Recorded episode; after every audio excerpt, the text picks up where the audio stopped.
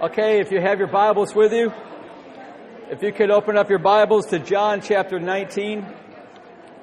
John chapter 19 is going to be our text this morning.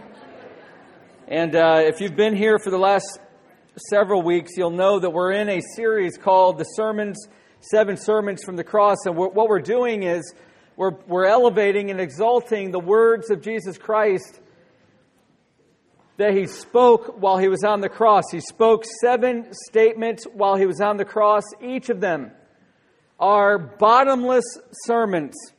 And all we're doing is taking a one week quick look into each of them. I encourage you to study them uh, more deeply, each of them.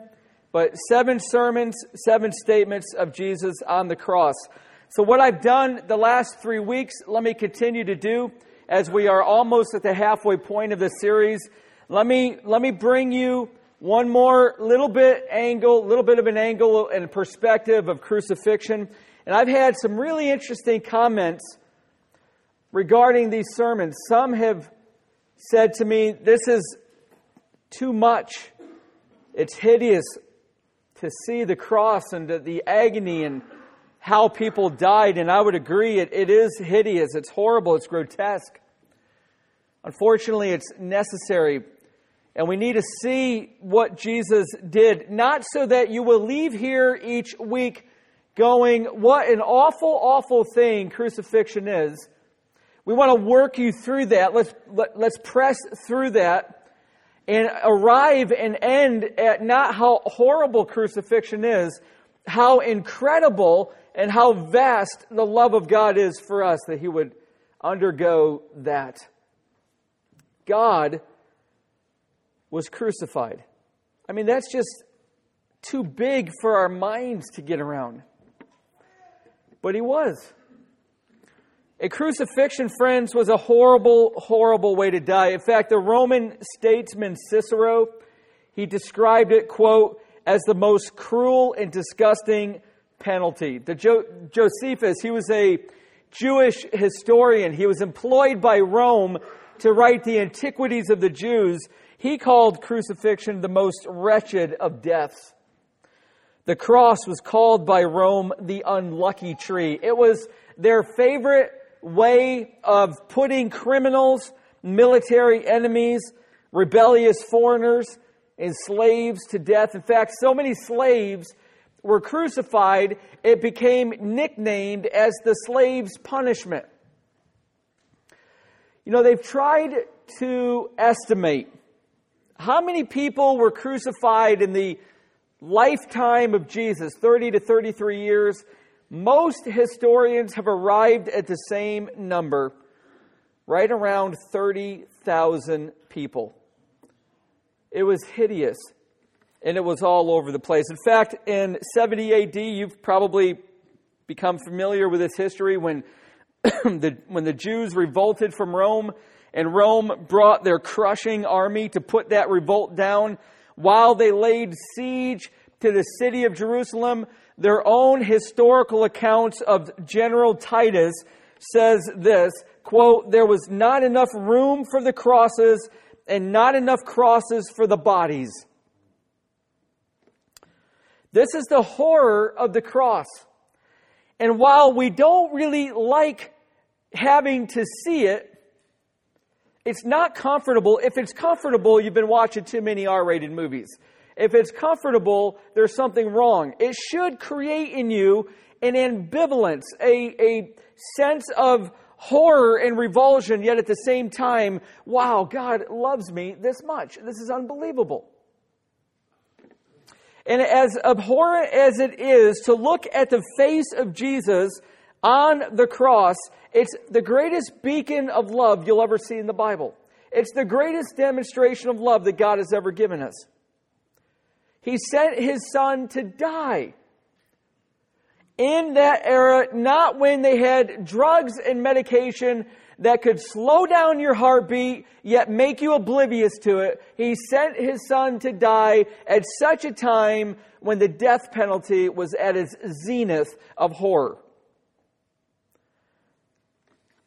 And as we look at this third statement, we've covered two of them in the last two weeks. Next week, We'll start going on four, on the fourth one, but as we take this third statement, we're going to see what we are always going to see in all seven of them. They are bottomless wells of God's love, mercy, and care. So let me take you to the scene and let's let Luke start us there. John's going to get us to the cross, but Luke gets us to Golgotha. Here's what Luke says. You can read it behind me.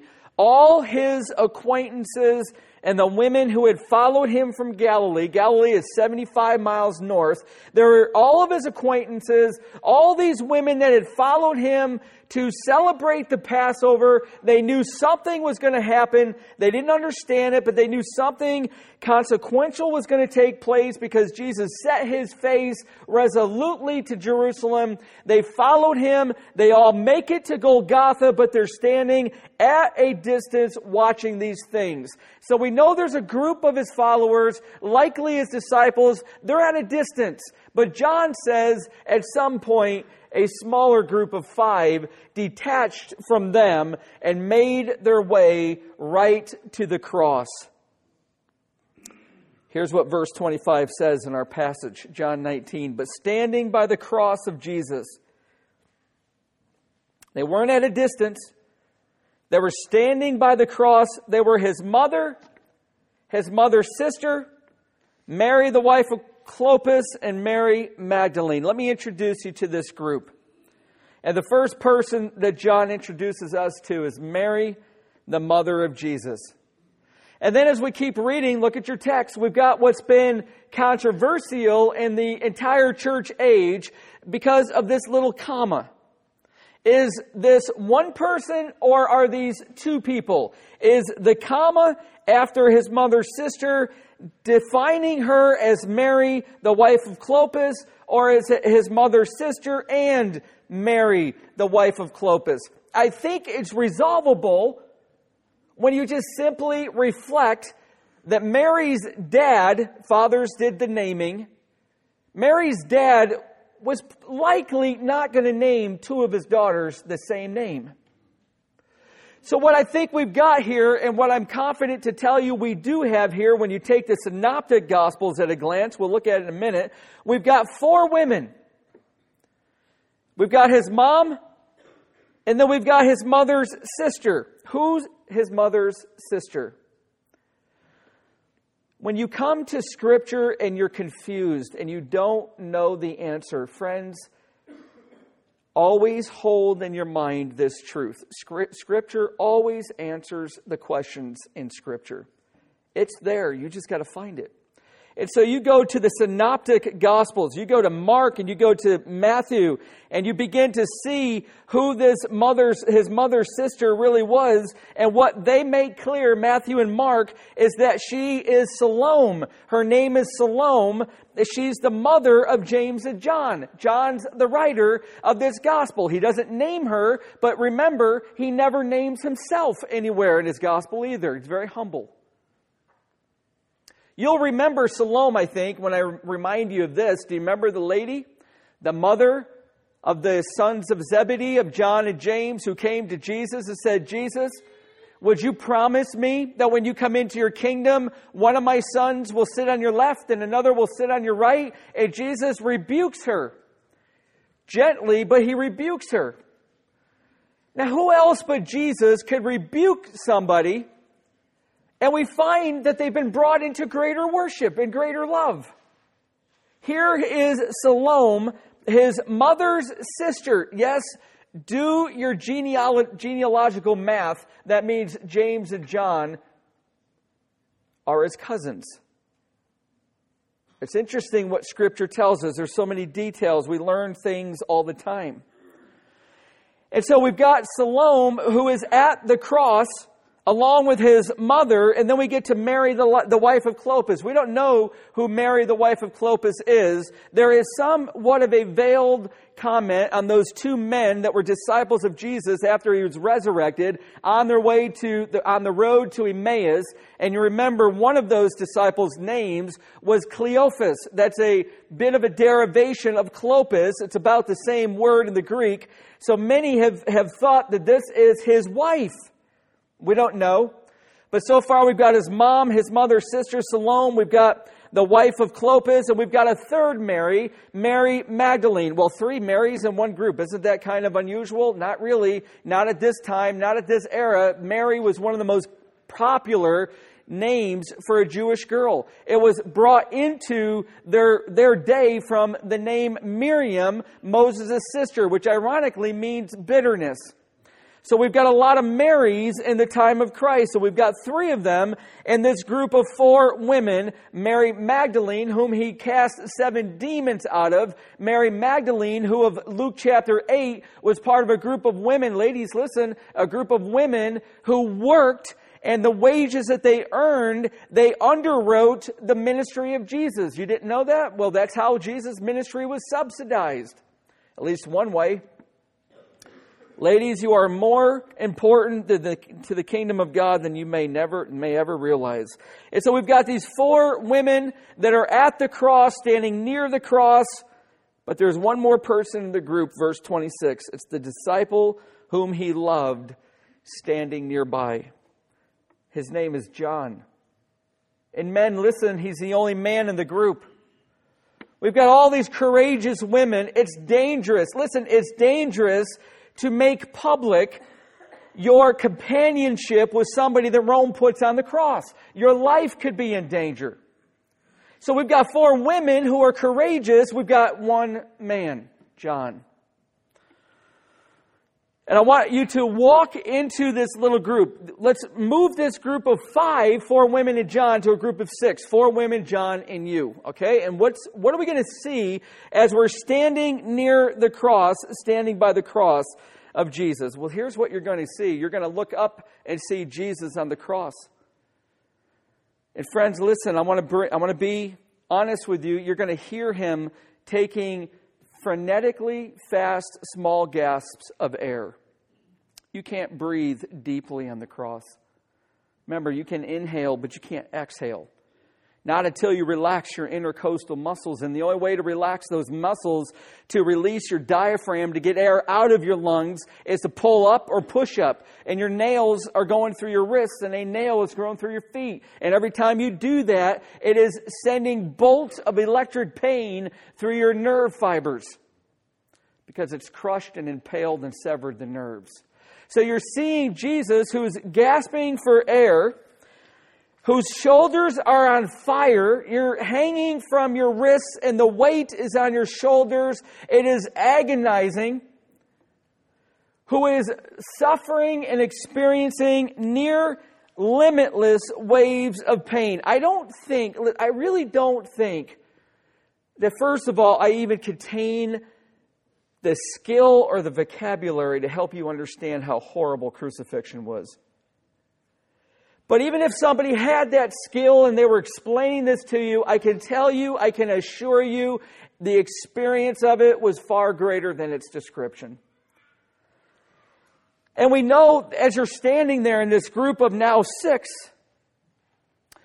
that you could possibly be remembering the words of Isaiah. Isaiah got a picture of Jesus on the cross. The Spirit of God gave him this picture and he prophesied about it. This is what he said. He shall be high and lifted up. That's a phrase for crucifixion. By the way, you weren't on a 20 foot cross. Your feet were almost always three to five feet above the ground.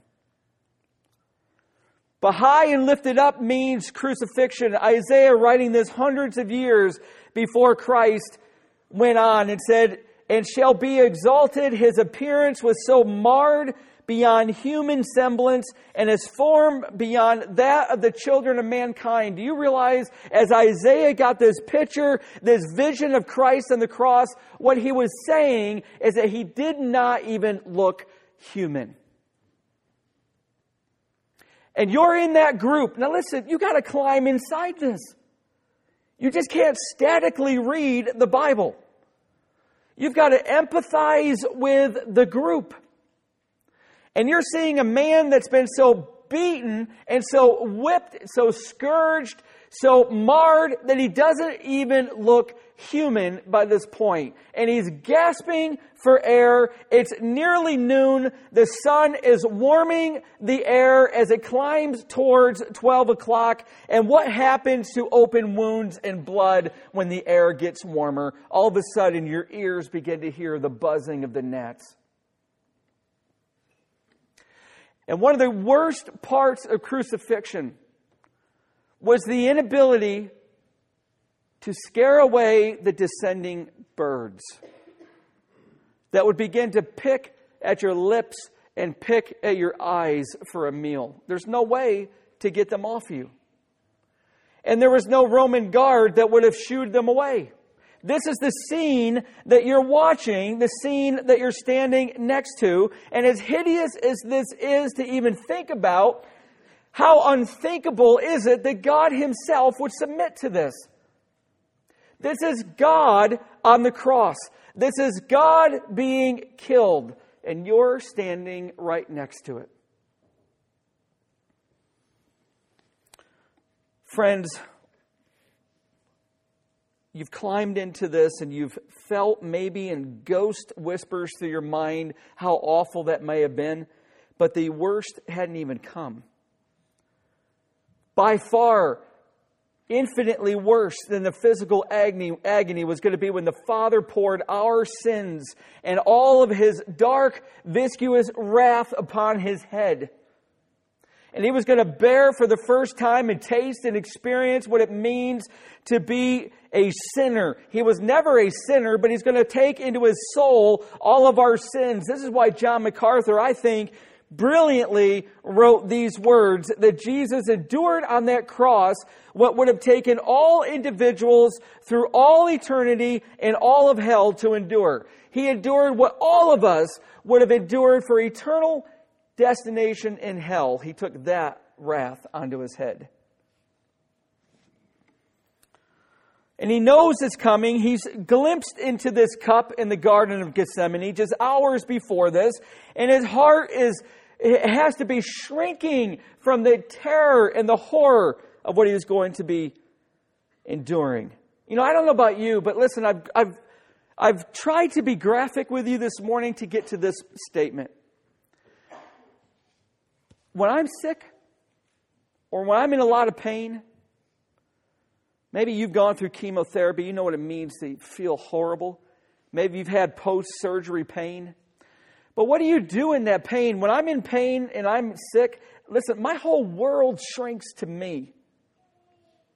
I want to go to my bedroom. I don't want to come out. I ask Denise to keep the kids out in the front room. I just don't even want to be around her. I don't want to be around anybody. But I can tell you what Jesus does in the midst of his physical agony with impending spiritual wrath coming in just a few short minutes. All of a sudden, his heart erupts outward in care and compassion. When Jesus sees suffering from the cross, despite his own, he reaches out in care. And he sees this little group near his cross, and his pain filled gaze falls on his mother. So let's take you into the shoes of Mary for a minute. Moms, dads, as a parent, we can identify to some degree, but moms especially, can you feel? Can you feel Mary's heart breaking? This is her firstborn son. He is on that cross and he is suffering so terribly. You know how you feel when your children suffer. There's just no grief like a mom's for her children. I know this because I've done so many funerals. The piercest wail I've ever heard over the casket of a dead body came from a mother. They had to gently disentangle her from the casket in order to lower it into the ground. There's just no grief like a mother's grief for her child. And she knows that Jesus isn't going to survive crucifixion. Listen, nobody ever survived it. The only question was, how long is he going to have to suffer before the mercy of death can claim him? And I want you to picture you're, you're now in Mary's shoes and your ears, listen, your ears can hear everybody mocking him. And reviling him and taunting him. Listen, I don't know about you, but when somebody hurts one of my kids, I can tell you always just a fierce anger erupts in me. I want to protect them. Can you imagine what's going through Mary as her ears are hearing people taunt her son in the midst of, her, of his suffering? Can you imagine what's going through Mary's mind as she looks right next to her at the base of the cross? There's the Roman death squad, the, the centurion and three other soldiers, and they've already divided his clothes. Every Jewish man had five articles of clothing. They'd already divided four of them, and now they're gambling. They're throwing dice into an overturned helmet. They're gambling for his tunic. That's the seamless one. That's the valuable one. And friends, it's probably the one that Mary had sewn for him because it was the Jewish mother's blessing to sew a tunic for her boy. It was often the gift of the mother to her son when he left home. And can you imagine what's going through Mary as she looks up to his hands. Listen, his, his nerves have been severed. And it brings your fingers into a claw and you cannot straighten them. There's no ability for your brain to now communicate to your fingers. They are irrevocably in a claw. And those are the same hands that she, she used to hold so tenderly as she walked him from place to place. And the head that she used to kiss so fondly now has a crown of thorns jammed onto it. And the hair that she used to wash and used to brush and used to comb now is caked with sweat and blood. Can you imagine from Mary's perspective what is going through her heart as she sees her son on that cross? I think I could tell you what's going through Mary. I think scripture lets us know what's going through Mary. Here it is. It's what she heard from that old godly priest Simeon 30 years before, who lovingly held baby Jesus in his arms and prophesied this to Mary A sword will pierce through your own soul. This sword was piercing at that moment. And suddenly, Jesus, in the midst of his agony, Mary, in the midst of her overwhelming grief, suddenly the Son speaks to his mother. And his third statement from the cross begins this way Woman, behold your son. Now let's be honest. Aren't you a little bit taken back by that? Woman, Listen, if you heard a child call to his mother woman, wouldn't that smack of disrespect to you? Knowing the heartache and the sorrow that she is in the midst of, it makes this a way that he addresses her seem even more unkind. Jesus, we know, is God in the flesh, right? Can we extrapolate that? Ready? Jesus is God in the flesh. God is love, according to the Apostle John. God cannot be anything but love. There's no room in his character for unlove. So, whatever he's saying to his mom, can we start out with this premise? He is loving her, and the title of woman is no exception. But let's make sense of why he calls her that word, and I think we can gain some pretty interesting insights. Number one, Jesus protected his mother. First, Jesus is protecting his mother. There's something in the, the, the title woman, the name woman, that's protecting her. Now, before I tell you and explain to you what I mean, let me be very sensitive. Because I don't really like pastors who just shoot from the hip and don't care who's in their audience. I know we've got a lot of people here that used to be Catholic in the Catholic Church. We've got some here. I know we've got some here that are still in the Catholic Church. And I want to be sensitive to you. I don't want to be insensitive to you, but I want to teach you what the scripture says. So what you're going to hear me tell you right now is not meant to hurt you. It's meant to point you to the word of God. God knew, Jesus knew that Mary would be known for being the mother of God. And that there would be in the idol making hearts of humanity. Listen, John Calvin said of every one of us, our hearts are idol factories. We always worship created things rather than the creator. And he knew in the idol making hearts of humanity, there would be a tendency to take Mary, the mother of God, and elevate her to a point where you worship her. By the way, how did Jesus know this? Two answers. Number one, he's omniscient. He's not bound by time. You and I, we've got a past, present, and future. God exists in the future at the same time he existed when he created the earth. He lives outside of time. Time is within God. So he's omniscient. He knew what was going to happen. But listen, the worship of Mary, his mother, had already begun. Go to Luke chapter 11. You can see it on the screen behind me. He's preaching and there's a crowd and there all of a sudden is a woman in the crowd who raised her voice and said to Jesus, Blessed is the womb that bore you and the breasts at which you nursed. There's already a tendency, there's already a movement of elevating Mary above the rest of the women of humanity. And so what does Jesus do? He brings Mary back down and he says this in the very next verse Blessed rather are those who hear the word of God and keep it. Don't bless my mother. Don't elevate her. If you want to bless, if you want to think highly of anybody, then think highly of my followers. Think highly of those who obey me out of a heart of trust. See, Mary was never meant to be honored as divine. She was never meant to be prayed to. She was never meant to be worshiped or trusted as the friend and the patroness of sinners. Listen, everything I just said belongs to only Jesus. And Elizabeth, you remember Elizabeth, her cousin. Mary's pregnant, Elizabeth is pregnant. And Mary goes to visit Elizabeth and get away from everything because she's not married, and she's found to be pregnant. And so when she arrives at Elizabeth's home, Elizabeth's baby, John the Baptist, still in her belly, he, he leaps with joy because he's filled already with the Spirit of God.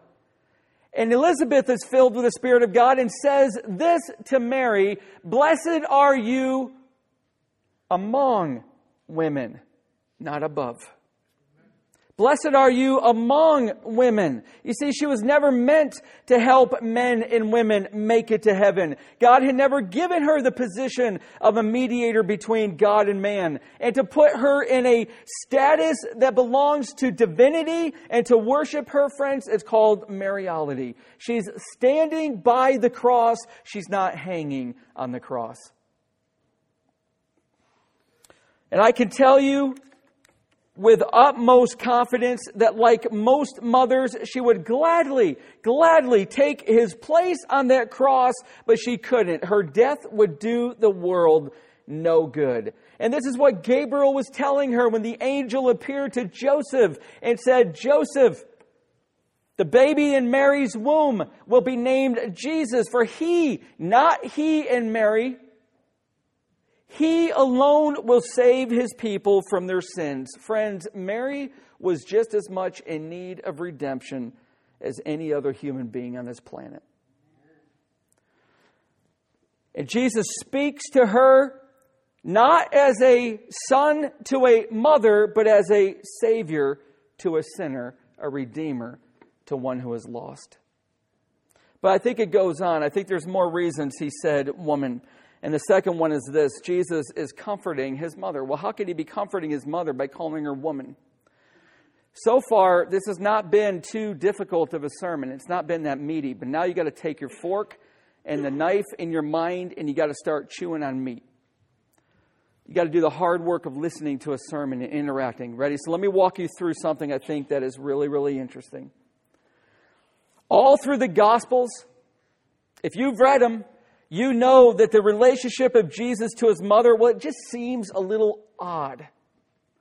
I mean, don't you remember in Cana, that little town early on in Jesus' uh, ministry in John chapter 2?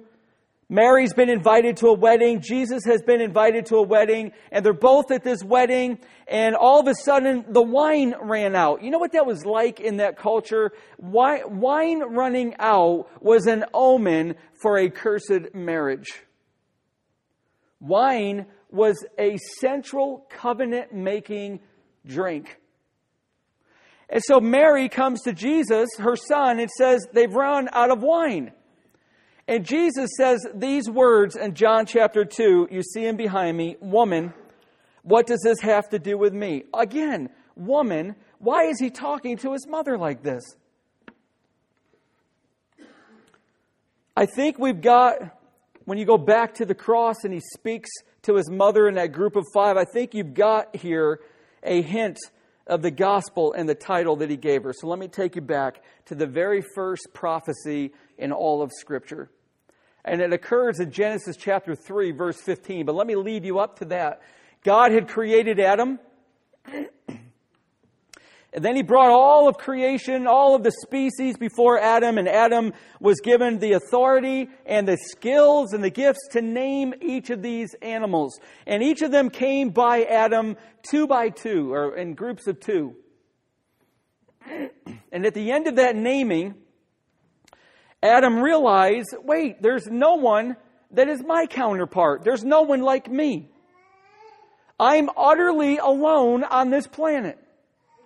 And God already knew that. God knew that Adam was alone, and that's not what God's intention was. It's not God's plan. So God created a, a female partner for Adam. And what did Adam call her? What was her name? What? Let's read it. This at last is bone of my bones and flesh of my flesh. She shall be called woman because she was taken out of man. Did you notice what it doesn't say? She wasn't called a woman, her name was woman.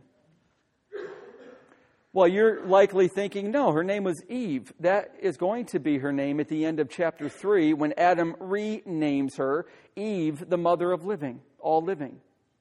But at this point, her name is woman. There's nothing derogatory. This is her name. She is woman. And immediately after this, we don't know how long, but at some point, Adam and the woman, his woman, his wife, sin. There's just one thing in all of creation God said you can't touch or can't eat, rather, and they ate of it. They disobeyed God. They ushered sin into creation, broke the fabric of God's perfection. And God brings the serpent who was Satan who deceived them and led them into that, even or the woman and Adam, and he brings them all to court. And there's a tribunal. And God administers his justice, he administers the penalty, and he begins in verse 15 of chapter 3 of Genesis with Satan. And here's what he says I will put enmity, that's conflict, between you and the woman and between your offspring, that's the people of the world, and her offspring, that's God's people, now called the church. And he singularly shall bruise your head, Satan, and you shall bruise his heel. And that's a prophecy of crucifixion. Your offspring and her offspring, and then Jesus. Listen, if you want a fancy word in Latin, remember the word proto evangelium. Everybody say it proto evangelium. You're speaking Latin. Proto is first. Evangelium is the good news of the, the gospel, the evangelium, good news. We're the evangelical free. There's no hyphen, by the way. We're not fat free. Okay, uh, people call and say, Are you a cult? There's no hyphen. It's not that we're free of evangelizing. There's a lot more to it. If you want to know, go to the membership class. So there's enmity between you and the woman, and all of a sudden, this first prophecy in Scripture, and it's pointing towards the first gospel proclamation when Jesus will die on that cross, and it's about what Jesus is going to do. He's going to crush and bruise the head of Satan on that cross, and Satan will bruise his heel. Some have taken that literally from the nail that was always put through the heel bone of the crucified victims. And all of a sudden, the title of woman brings the redemptive connection all the way back to that first prophecy, straight to his mother. And I think what he's saying is, Mary, look what I'm doing. I'm fulfilling the prophecy, and you're even in this prophecy. Well, let's go back to Cana for a moment. Three years before that, you remember at that wedding, Jesus says, Woman, what does this have to do with me? And then he says this, My hour has not yet come. What's he mean? My hour has not yet come. Well, you got to go forward three years, and now you're in the Garden of Gethsemane with Jesus, and he's and it says, if it were possible, the hour might pass from him. The hour is the suffering, the wrath of God on that cross. But he submitted to the will of the Father, and he says to his disciples, It is enough. The hour has come. The Son of Man is betrayed into the hands of sinners. Friends, that hour had come.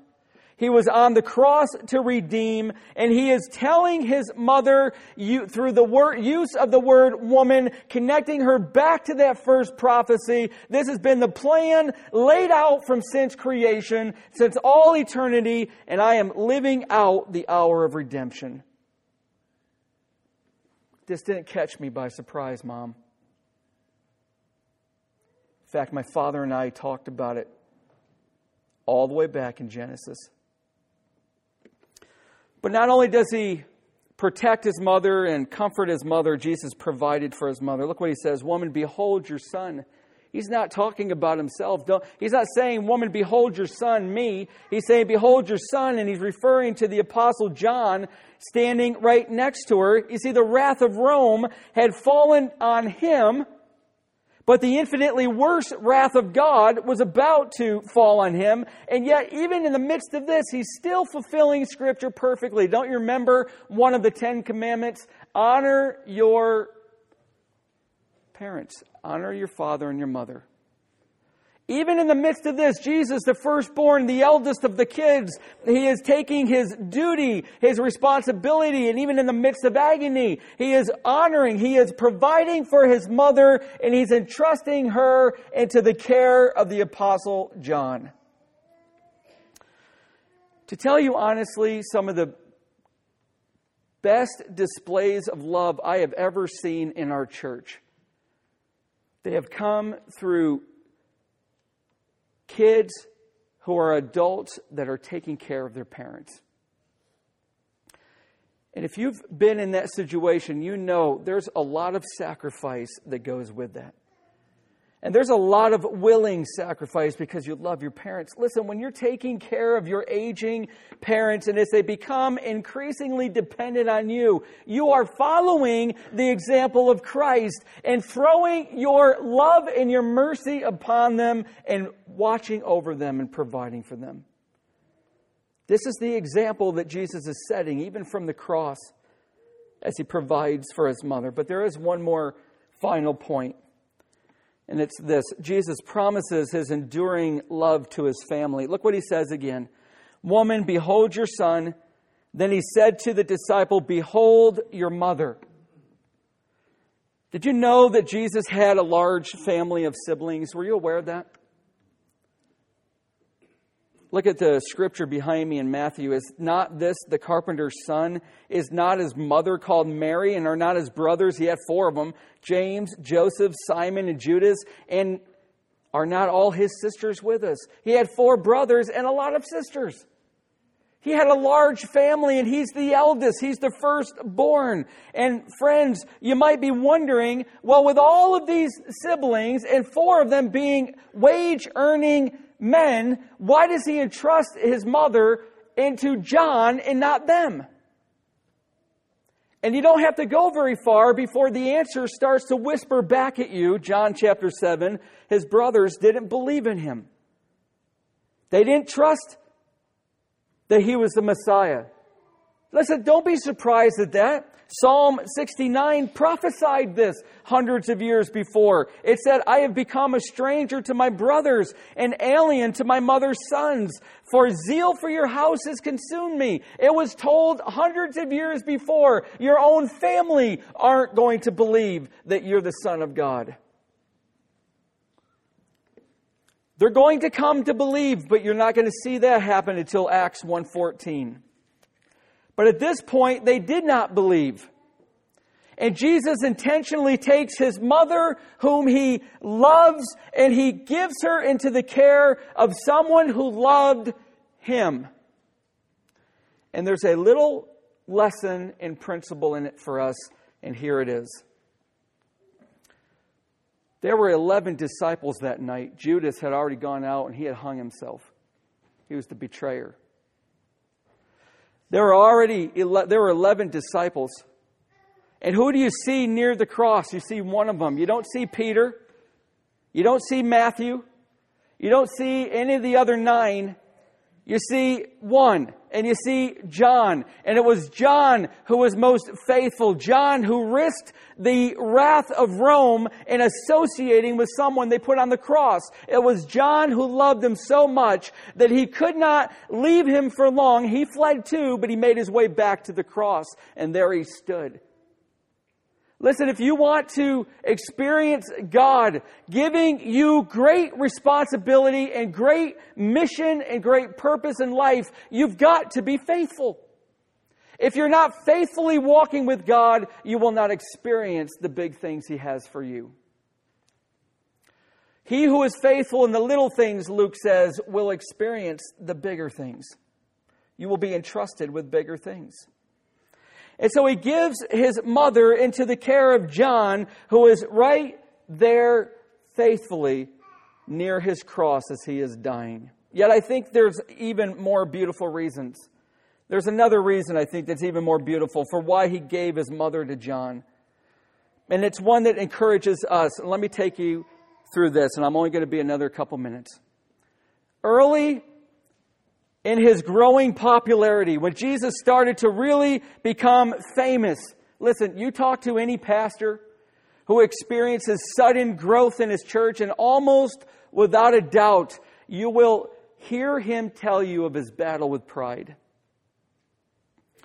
Jesus begins to grow in fame and popularity, and it begins to rile up opposition. He, get, he becomes so popular that he doesn't even have time to eat a meal. People are clamoring for him. And one particular time, his parents heard about this, Mark chapter 3, verse 21, and they heard about the claims that he was making, and they said these words. They thought he was out of his mind. They thought he went insane. And they traveled to where he was in order to seize him and bring him back home. And they find him and they arrive at this house, and this house is packed full of his disciples and full of sinners. And he's teaching and he's preaching and he's loving and he's feasting with them. And they sent a messenger. Mary sends a messenger into the house who says, Jesus, your mother and your brothers are outside and they want you to come out and talk to them. They're there to seize him, to take him home because they think he's gone insane. And he says these words in that house. Who is my mother? And who are my brothers? And stretching out his hand toward his disciples, his followers, his faithful few. He said, Here are my brother, my mother, and my brothers. Forever, whoever does the will of my Father in heaven is my brother and sister and mother. And again, this sounds so harsh. Your mom's outside. She just wants you to come out. Listen, he's not depreciating. He's not lowering the value of his earthly family. He's appreciating, he's elevating the value of his spiritual family.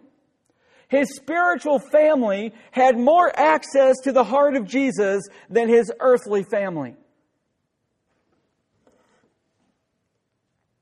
Here's your truth if Jesus shows such kindness to his earthly mother from the cross, entrusting her care to John, then what kindness do you think he's going to show you? Who have been adopted into his family. You know that, right?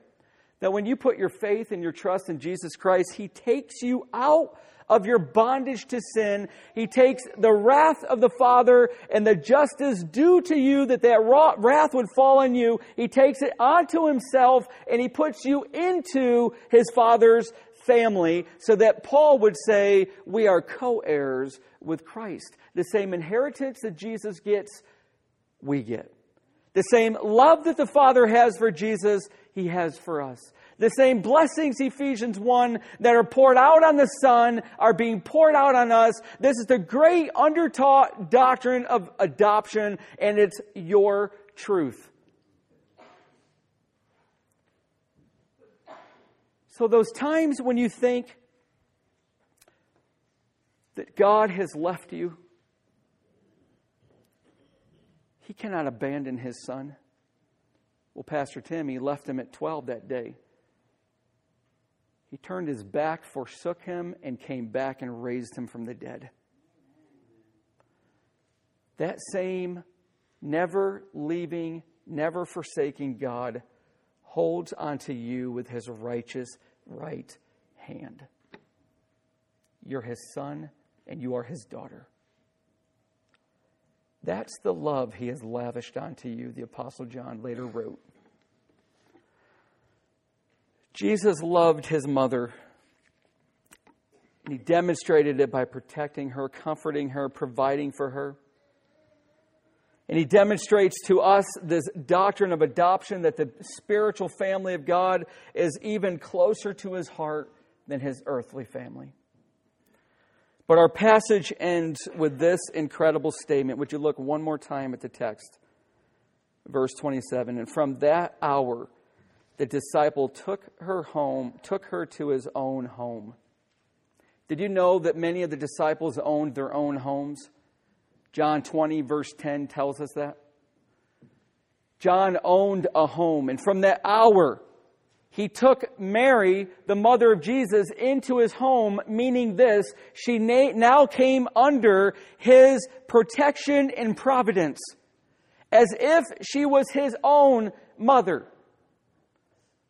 The legends say that John had a home that was built and located at the foot of Jerusalem at the bottom of the hill. And the story goes that in, I think, 11 years it was, John was going to move to Ephesus. If you remember my series of Revelation churches, those churches in Asia Minor, John's fingers were all over them because he ministered in the Ephesus church and in that era, area.